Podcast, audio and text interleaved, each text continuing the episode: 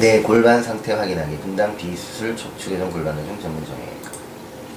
거울 앞에 서서 보았을 때 좌우 균형이 맞지 않고 어깨, 골반, 무릎 높이가 다르면 일단 골반이 틀어졌다고 보아야 합니다. 좀 더 골반의 상태를 정확하게 알고 싶다면 다음과 같은 방법으로 자가 진단해 봅니다. 누워서 발끝 확인하기. 똑바로 누워 다리를 어깨 넓이만큼 벌립니다. 온몸에 힘을 뺐을 때 발끝이 바깥을 향하고 있으면 골반이 틀어진 것이라고 보아야 합니다. 발끝이 똑바로 위로 향해야 하고 일반적으로 10도에 30도 사이에 벌어지면 정상적으로 하게 됩니다. 발바닥 붙이고 앉아 무릎 높이 확인하기. 거울 앞에 앉아서 양쪽 발가락을 붙입니다. 좌 무릎 높이가 다르면 골반이 틀어진 상태이고 무릎 높이가 많이 다르면 골반은 물론 척추 고관절 등 다른 골격도 틀어졌을 가능성이 높습니다. 눈을 감고 서서 제자리 걸음하기. 똑바로 서서 눈을 감고 제자리 걸음을 합니다. 팔을 앞뒤로 크게 흔들어 50초 정도 제자리 걸음을 한 다음 눈을 뜨고 위치를 확인합니다. 처음 위치에서 많이 벗어날수록 골반이 많이 틀어진 것입니다. 서서 허리 뒷모습 확인하기.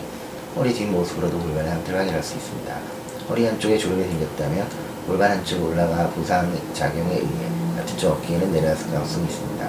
골반은 위로 올라가고 어깨가 내려오면서 늑골도 아래로 내려오니 늑골과 골반 윗부분의 거리가 좁아지면서 근육이 접혀 굵은 주름을 생기는 것입니다. 따라서 서서 허리 뒷모습을 보았을 때 굵은 주름이 생긴 쪽이 골반이 높다고 보시면 됩니다. 하지만 좌우 골반의 높이가 다르다고 꼭 주름이 것은 아닙니다.